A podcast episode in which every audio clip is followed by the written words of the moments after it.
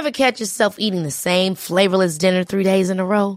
Dreaming of something better? Well, HelloFresh is your guilt-free dream come true, baby. It's me, Keke Palmer.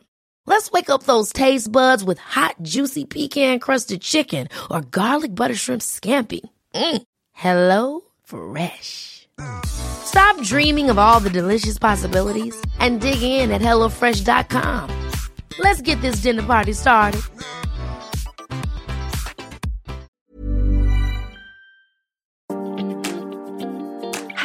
And welcome to the Model Podcast, coming to you from Models One in partnership with Studio 71. Now, in our 50th year, Models One is the most established agency in Europe, and we would like to share with you how our world works through this series, which will feature exclusive interviews and conversations with our models, talent, colleagues, and friends in fashion. In this episode of the Model Podcast, we are talking to quite iconic Caroline Rush, head of the British Fashion Council. Caroline oversees the British fashion industry's activities within the domestic and international markets, providing integral support for emerging and established designers and attracting foreign buyers and investors. She began her long term collaboration with the British Fashion Council, providing creative and marketing solutions for London Fashion Week in 1998. Having joined the BFC as chief executive in 2009, Caroline immediately oversaw the council's relocation to Somerset House in central London as part of the 25th anniversary celebration.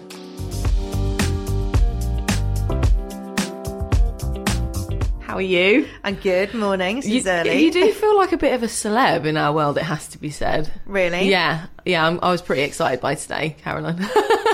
I know, not not to put uh, you know too much emphasis on on this interview. Okay, today. pressure's on there, right? I mean, it'd be great, I think, for our listeners. You know, just tell us a little bit about yourself and, and you know how you got into the role and, and what led you to this position. sure. So um, I've been at the British Fashion Council 10 years this year. Wow. Which has absolutely flown by. Um, before that, as I was a communications advisor, um, working with the British Fashion Council, um, helping them figure out what their com strategy looked like as they were really refocusing the organisation and looking at what the British Fashion Council could be for the future. So it was a really exciting time. Um, and then I got offered the job in the back of a cab by the then uh, CEO who was working on a pro bono basis, an incredible lady called Hilary Riva, um, who actually led the charge with the whole. Do you remember the model health inquiry? She Yes, was, yes, led the charge with all of um, that. And um, uh, she gave me Christmas to think about it. And by January, I was like, I'm in. Amazing, amazing. Never looked back. exactly. So, um, straight into your role then within the BFC, um, you're responsible for planning some of the top events, obviously in British fashion, um, including London Fashion Week itself. Um, so, can you tell us a little bit about what the first step is about putting on such an event like London Fashion Week? Yeah, so the British Fashion Council organise five global fashion events a year. So full fashion week, two menswear, two women's wear, and the Fashion Awards, which is the global celebration of creativity and innovation, which of course puts uh, British fashion right at the heart of that. Um, and um, and so we're constantly in our office. It always seems like Fashion Week because we're always in either planning Constantly, or constantly. delivery phase. Um, and our role is very much as a central organizer, so making sure that we are curating and organizing the schedule. Uh, we organize a guest program, so we're always in contact with the key international media, retailers, creatives to come to London Fashion Week. Um, and then, of course, think about sort of the branding and the comms around that, what we My want to God. use these platforms for. Wow, that's amazing. I mean, how how do you even begin to stay focused with with all of that going on? in a way is that when you have so much to deliver is that it makes you become really organized Mm-hmm. um, i'm not sure in my personal life i'm quite as organized as i am at work you tend to have two different sides don't you Yeah. um, but at work is that i am uh, yeah super organized and uh, have an incredible team you just couldn't deliver it without an amazing team who are committed to really delivering the best global events Yeah. from the UK and something that our British fashion industry can be proud of. Amazing. And is it and is it something that is constant for you, or do you guys ever get sort of a bit of light relief? Is there ever a break? No, there's No. never a break. Um, it's quite funny is that when it's uh, uh, sort of after Fashion Week, people are like, oh, well, you know, what do you do now? So uh, when it's not Fashion Week, is that we, uh, of course, are planning and delivering for the next big event and the event beyond that. But we also work with a lot of young designer businesses. So there's the whole sort of scouting for young talent. There's uh, raising the money to make sure that we can support uh, that talent of uh, putting in place an army of mentors uh, that can help designer fashion businesses grow and um, and really get to that point where they're sustainable businesses that are able to continue to grow on their own. And uh, so there's uh, always a million different projects. We also work quite a lot with the colleges, looking at the pathway of talent coming through. So everything from education, looking oh at business to the global reputation of our industry. I mean, it's literally non-stop for you. It is, but every Why day do you is look different. so fresh? Because you know, everyone. I think everyone listening should know. I mean, it's quite early here today. Caroline's joined us at the beginning of her day, and yeah, you, you look you look fresh as a daisy. I yeah. think I'd be exhausted looking just constantly like, how am I doing this? You're very kind. I'm not sure that I do, but um, no, it's that you know every day is different, yeah. and it's uh, we get to work in an industry that's incredibly inspiring, mm-hmm. uh, with really creative individuals, uh, with fantastic entrepreneurs and business leaders, and so you're challenged and inspired on a daily basis. Amazing. It's, it's, a, it's honestly after te- like I don't know what I expected, but after ten years, it is lovely to hear still there's still such passion behind everything that you do. It's really amazing. Um, I want to talk to you about LVMH because they're launching their very first brand in 30 years. Of course, the Rihanna's uh, Rihanna's Fenty line. Um, but she has talked about she's not going to sort of you know show it within Fashion Week. You know, it's all about these sort of these pop up events and you know um, other unique events. And I think more and more younger designers seem to be sort of going down that path. I mean, what do you make of that? What do you think? What impact do you think, for example, that would have on places uh, on events like Fashion Week? Well, I think it's a really exciting and interesting mm-hmm. time for the fashion industry. Is that you know we're probably the first organisation to question whether you need to do a fashion show. Mm-hmm. Everyone assumes that we're literally flogging. You've got to do a show. You've got to do a show. Mm-hmm. But when a young business comes to talk to us, the first thing we say is, "Do you really need to do a show? Yeah. You know, are there other ways to do this? There are fantastic digital platforms out mm-hmm. there that can help you connect with both a trade and consumer audience. Uh, but for some businesses, Fashion Weeks work really well. Yeah. Is that you know if they have an incredible point of view. They want to show a collection to uh, a very focused audience, but also use those incredible images, you know, for six months of the year to talk about the collection, to um, uh, sort of invigorate the customer, to engage with the product, to generate all of that um, social hype around that moment in time, is that it can actually work as a really good return on investment. Mm-hmm. But we're very open to new platforms mm-hmm. and. Um, uh, yeah, is that encourage more and more businesses to think about doing just what's right for their business. Brilliant. Um, so digital media, um, sometimes I know you sort of spoke to lightly about digital there, but digital media has made it a bit more difficult for consumers to understand the current model of releasing designer collections three to four months after being shown during Fashion Week. Do you, do you think the show calendar is probably ready for some change in that regard? Um, so this is a conversation that seems to have been happening for a long time. um, is that the role of the the fashion show is that has definitely changed. So it used to be before you know all of these incredible uh, social platforms, and I feel like such a granny when I talk to sort of young designers or even um, sort of the graduates that join us at the British Fashion Council and talk about the days before Instagram. They're like, oh my god, that happened. um, uh, but is that you know the fashion shows did used to be closed and they were for a very yeah. sort of uh, niche VIP audience that were very focused on telling the story yeah. about the designer fashion industry in the four key capitals of the world. Yeah. That has changed so much. Um, but I think for British businesses, particularly where we're known for so many young creative businesses, is that digital platforms are, are like a gift. Yeah. They're such a fantastic opportunity because immediately they can talk to a direct to consumer audience, they can tell their story, um, and they can can uh, continue a narrative so that when they do have product that drops, whether that's through a fashion show or whether it's through sort of multiple product drops and experiences or pop up shops, whatever it might be, is that they can communicate with their fans, with their audience, and tell them about it and give them an opportunity to engage. Amazing.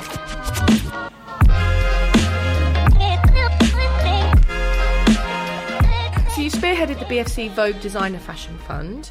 Um, for those that are listening, um, could you tell tell us a little bit more about that, what it is, and um, why its creation really was so important to you? So the British Fashion Council has quite a few designer support schemes. Um, New Gen is actually our oldest. It started in 1993, supporting a young designer of the day called uh, Lee McQueen um, to be able to show his yeah. collection to international buyers wow. at the Ritz. And since then, New Gen has gone on to support a lot of the designers actually that show at London Fashion Week, the likes of Christopher Kane and Roksanda and Peter Pilotto, Mary Katrantzou, you know, all of these uh, fantastic shows.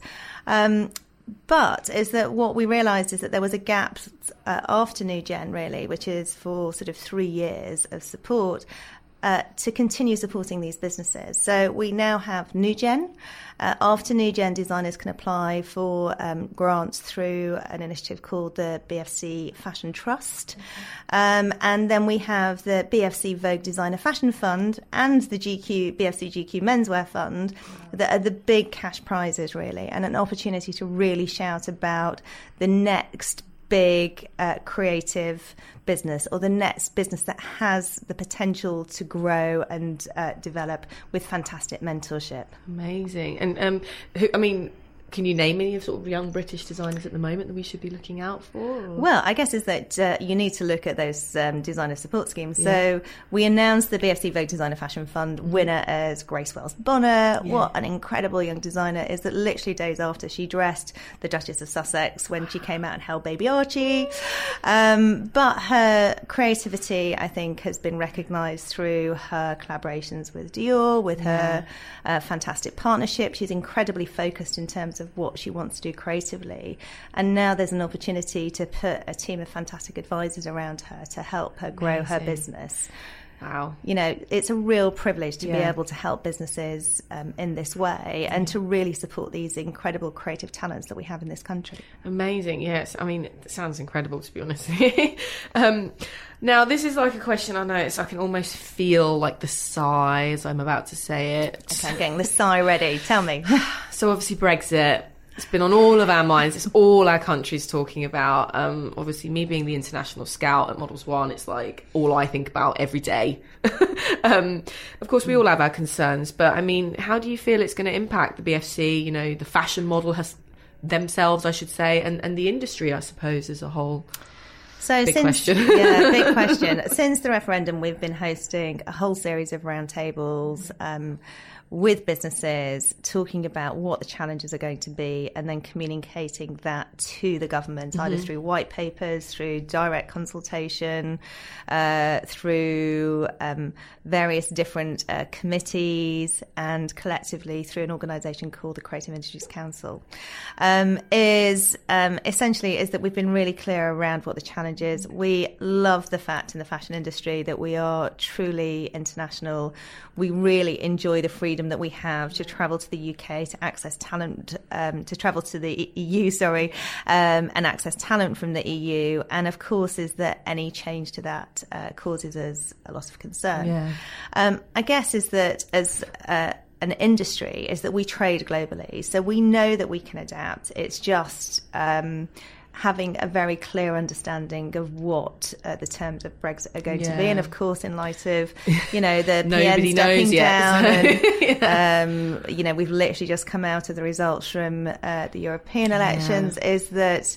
Um, it's very very unclear and i think that's the biggest challenge for businesses is not knowing what to do and um, and how to prepare and already we've seen with some of the bigger businesses who've moved their warehousing already to the really? EU because they have to yeah. you know they can't just wait to say oh actually it's going to be fine mm-hmm. we've sorted that out we're going to stay in the customs union of course. Um, is that they have to plan for the future um, and that's really sad it is that is really sad and obviously like for us with the models i suppose it's you know the thought of it not being so easy, or like London not being or being considered a secondary market, I think is is is really is really sad as well. I mean, that's one of the things yeah. that seems to bother me. I think well. the thing that we need to work on is that uh, to make sure that London remains yeah. a really important global fashion capital. Yeah. You know, creatively, it's going to continue to be a major player mm-hmm. um, in terms of the industry, mm. and we need to make sure that we can. Uh, encourage whether it's uh, the media, the stylists, the creatives, Yeah, the models to be here to make sure that that continue to grow.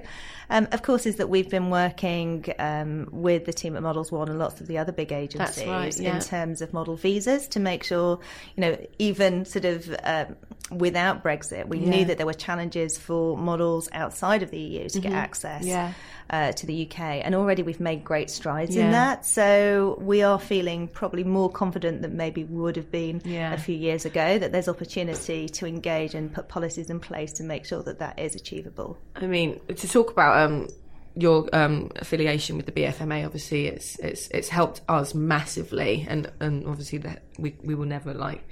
We'll always owe you guys a big one for that one. um, um, but of course, we are talking about the BFMA, which is the British Fashion Model Agents Association, um, which aims to manage and protect models in an ethical and fair manner. Um, what what does your involvement then in this initiative really mean to you guys at the BFC?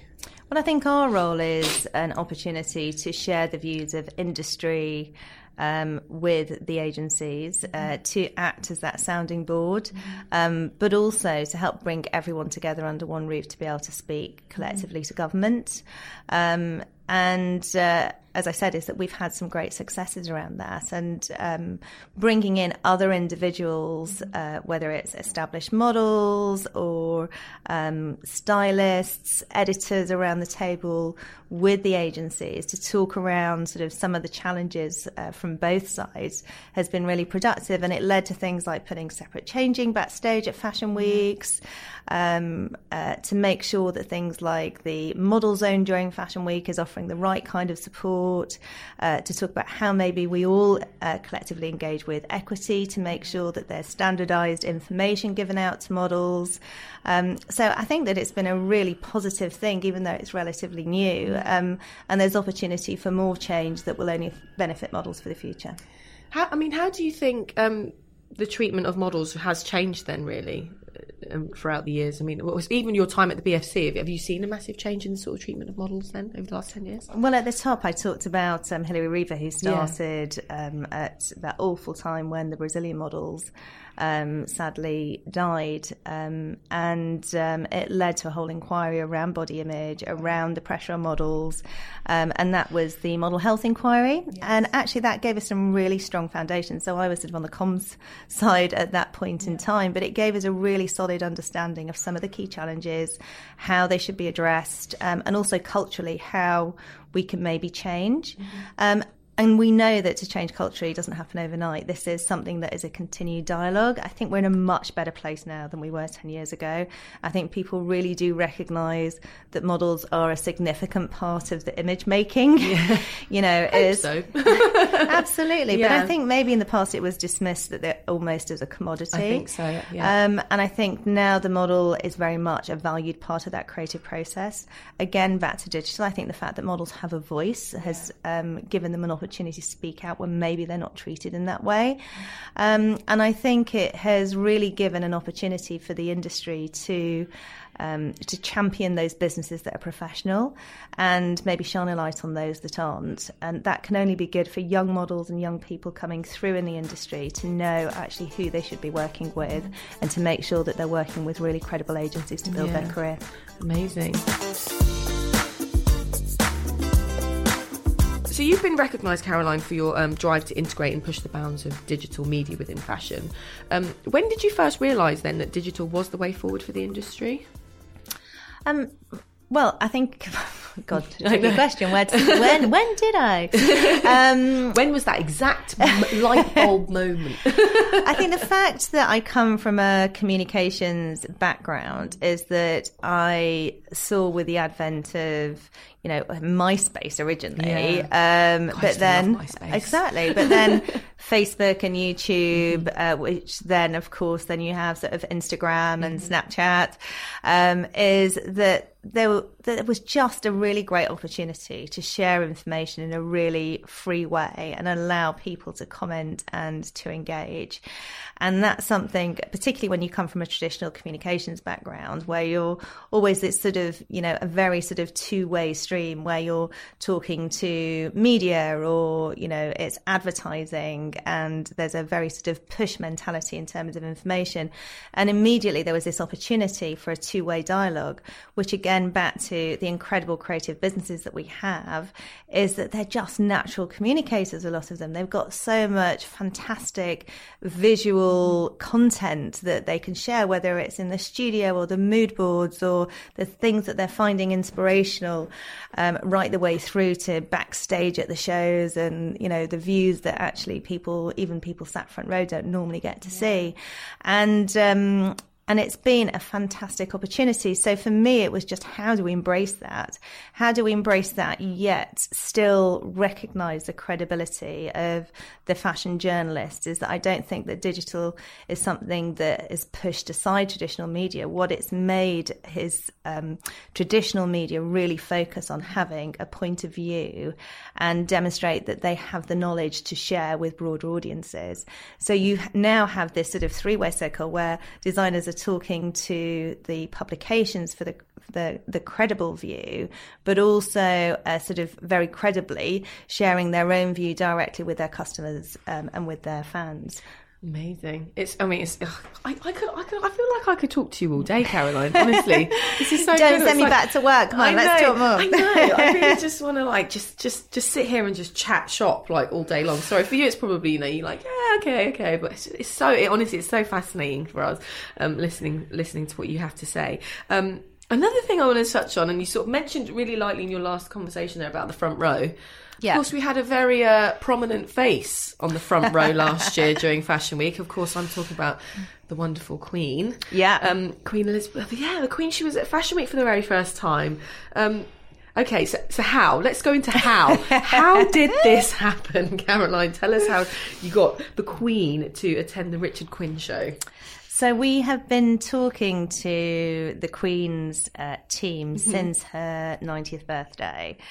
And um, I mean, she's just such a fantastic icon. And I don't know if you ever got to see the exhibition at Buckingham Palace of sort of her dress through her reign so far. And she has challenged so many norms in the way that women dressed, um, that uh, whether it was from sort of the traditional military dress that she had to have created through to what she'd wear riding, through, and actually, you know, when you sort of see the images at the time, is that you probably don't recognize the nods that they're given culturally mm. or even to fashion at those moments. And she's been such an icon uh, that, and of course, such a fantastic fashion ambassador and cultural ambassador as well as you know um, a fantastic ambassador for our country is um, it you know we were just so keen to find something to do with her. And we didn't quite manage it during her 90th year but kept talking. Um, and she has an incredible lady that works with her who's her dresser called um, angela kelly. And um, it was with angela's support that actually we came up with the idea that there would be a queen elizabeth ii award that would be for sustainability but also community. So it needs to be a designer that's incredibly creative but that either looks at sustainability in their work or impacts on the community, or preferably both. Right. Um, and Richard Quinn um, at the time was selected to be the winner because not only does he have these fantastic prints and collections, uh, but he also uh, sort of shares the facility, the printing facility that he has with lots of other businesses, with young designers, with students. And we were hearing all of these stories that would come from whether it's a young designer or a young young college student that had yeah. been to Richard and he'd helped them. Oh, and yet yeah. he was so early in his own career yeah. that it just seemed a fantastic opportunity to be able to um, award him. But he only found out, I think it was two weeks before. That must have been the longest two weeks of his life. it was, and we had, um, you know, you can imagine signing an NDA with yeah, the palace is goodness. that it's one that you don't ever want to break. Absolutely. Um, so up until the morning of the event, is that other than about four people Richard being one of them and the Queen being another, is that no one else knew. They knew that a senior Wow. member of the royal family was going to come to Fashion Week, but I think everyone thought it I mean, was yeah, I don't. one of the others. Absolutely.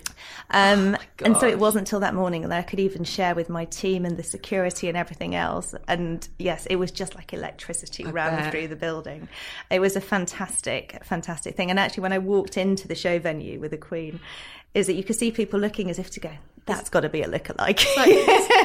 It, is that her? I know who that looks like, but am I really looking at Queen Elizabeth II here? it was an incredible moment and an absolute privilege. Did you guys have any sort of, you know, some chit chat, some girls chat? Of course. yeah. what do you t- What do you talk to the Queen about? I wouldn't. I would never know what. To, I would never know. So I think I just stare at her. She'd probably think I was crazy. She was very easy to talk to. I mean, she's done that all of her life, is putting people at ease and make it easy to talk to. But she, just was like such a sweetheart. She was. We were talking about Richard. We were talking about the Prince. Um, yes, is that uh, obviously she had um, a, a wedding coming up last year. So talked a bit about the wedding. Oh my Uh, god! yes. So you know, my good god, that's. I mean, yeah, any wedding chat's amazing, but to talk about yeah, the wedding of Prince Harry is pretty awesome too. One of the biggest events that happened here last year. Oh my, wow, It was a big year last year. It was wasn't a big it was a big year, really. Big, big royal year. year in fashion last year. Yeah. So, Caroline, in recent months, it was announced that the uh, BFC would be partnering with the Chinese fashion trade show On Time Show, which um, is during Shanghai Fashion Week, right? Um, so, it's been described as an important opportunity to propel their business development. Um, do you want to do you want to tell us a little bit about that? Okay, so back in September, we launched our China part- partnership strategy with the one and only Mr. David Beckham, who has an incredible following in China. And as a result of that, is that we secured funding for the GQ Menswear Fund with the British Fashion Council and other partnerships for fashion weeks. Uh, since then, we've been really building a partnerships um, network which will give easy access to designer businesses to the Chinese market. It's a huge market and can be quite daunting. So, having a filtered group of uh, media communications experts, retailers, partners that you can go in with is incredibly important. And so, On Time Show is just an extension of that partnership strategy, and they were fantastic to work with. Um, incredible to see um, and uh, gave us a fantastic position for our designers right at the front of one of the halls. And it was incredible for the designers that were participating to um, not only meet, of course, retailers from all different regions in China, but also the media and the creatives that go to the shows to uh, to meet everybody. Um, it's an exciting year in China. Is that there's lots of uh, fun things happening. Is that days are launching in China later this year, and so it feels like a really good time for British fashion. And the fact that we've been continually going back um, at least two, if not three times a year, hosting events, partners. Um, uh, networks, insight, um, you know, really creating those bond friendships and partnerships is really starting to pay dividends. So, um, yeah, next to be model agencies. amazing, amazing, amazing. um, so, do you think it's um, more important for us to nurture upcoming British talent in fashion and seek to encourage them to expand in our own market as opposed to having them shift their vision brand um, internationally, for example? Or is, or, or is this ultimately what we want for British brands? Well, I think a lot of the businesses that we work with, um, designer fashion businesses, will have um, a small group of retailers in the UK that they work with. Um, but a lot of their vision is to work with the best in the UK and the best internationally. And that's the department stores, uh, the concept stores, the really fantastic independent retailers um, around the world. And for the designers is those are sort of their partners in different markets. They're not only there to sell their collections to their customers, but they're the best advocates for their brand and uh, are a fantastic marketing arm for them as well. So that when they start to go in direct to consumer, that they already have these great partners who've built brand awareness, who've helped sort of curate a fantastic consumer fan base in market that can help them grow. And um, of course, is that we're very proud of the retailers that we have in the UK, and certainly around Fashion Week, a lot of the international retailers, when they come to the UK, not only come to see the collections, but they come to check out what the stores are doing because they're so forward thinking. Um, and our stores are incredibly supportive of British designers. But in order for them to grow, you have to remember we're a small island. Yeah. In order for them to grow, is that they export and um, and they do it very well. Yeah, thank you. it has been so interesting talking to you, and I, and you know, and to be honest, it's, it's been really inspirational, and I really do hope that people that are listening to this podcast actually do feel the same. I, I can't imagine they would feel anything other, but um, but yeah, thank you so much for your time, Caroline. I Thank you. I've really enjoyed it. Good, good, good, good. Yeah, thank you. Thanks.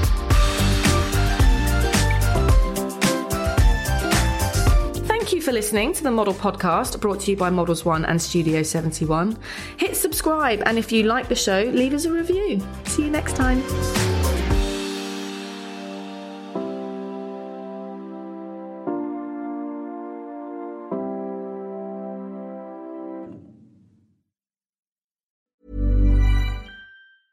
This is Paige, the co-host of Giggly Squad, and I want to tell you about a company that I've been loving, Olive and June. Olive and June gives you everything that you need for a salon quality manicure in one box. And if you break it down, it really comes out to $2 a manicure, which is absolutely insane. It's also so easy to get salon worthy nails at home with Olive and June. The difference between how your nails used to look when you did them yourself and now with the Mani system is a complete game changer. The best thing about Olive and June too is it's a quick dry. Dries in about one minute, lasts for five days, and full coverage in up to one to two coats. Visit oliveandjune.com slash perfectmani20 for 20% off your first system. That's oliveandjune.com slash perfectmani20 for 20% off your first system.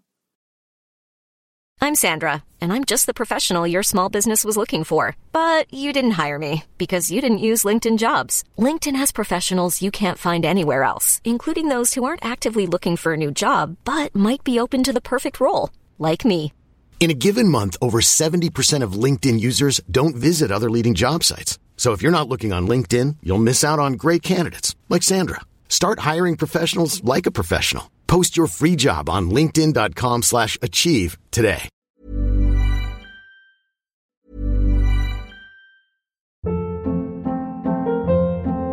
Hold up. What was that? Boring. No flavor. That was as bad as those leftovers you ate all week. Keke Palmer here, and it's time to say hello to something fresh and guilt-free. Hello Fresh. Jazz up dinner with pecan-crusted chicken or garlic butter shrimp scampi. Now that's music to my mouth. Hello Fresh. Let's get this dinner party started. Discover all the delicious possibilities at hellofresh.com.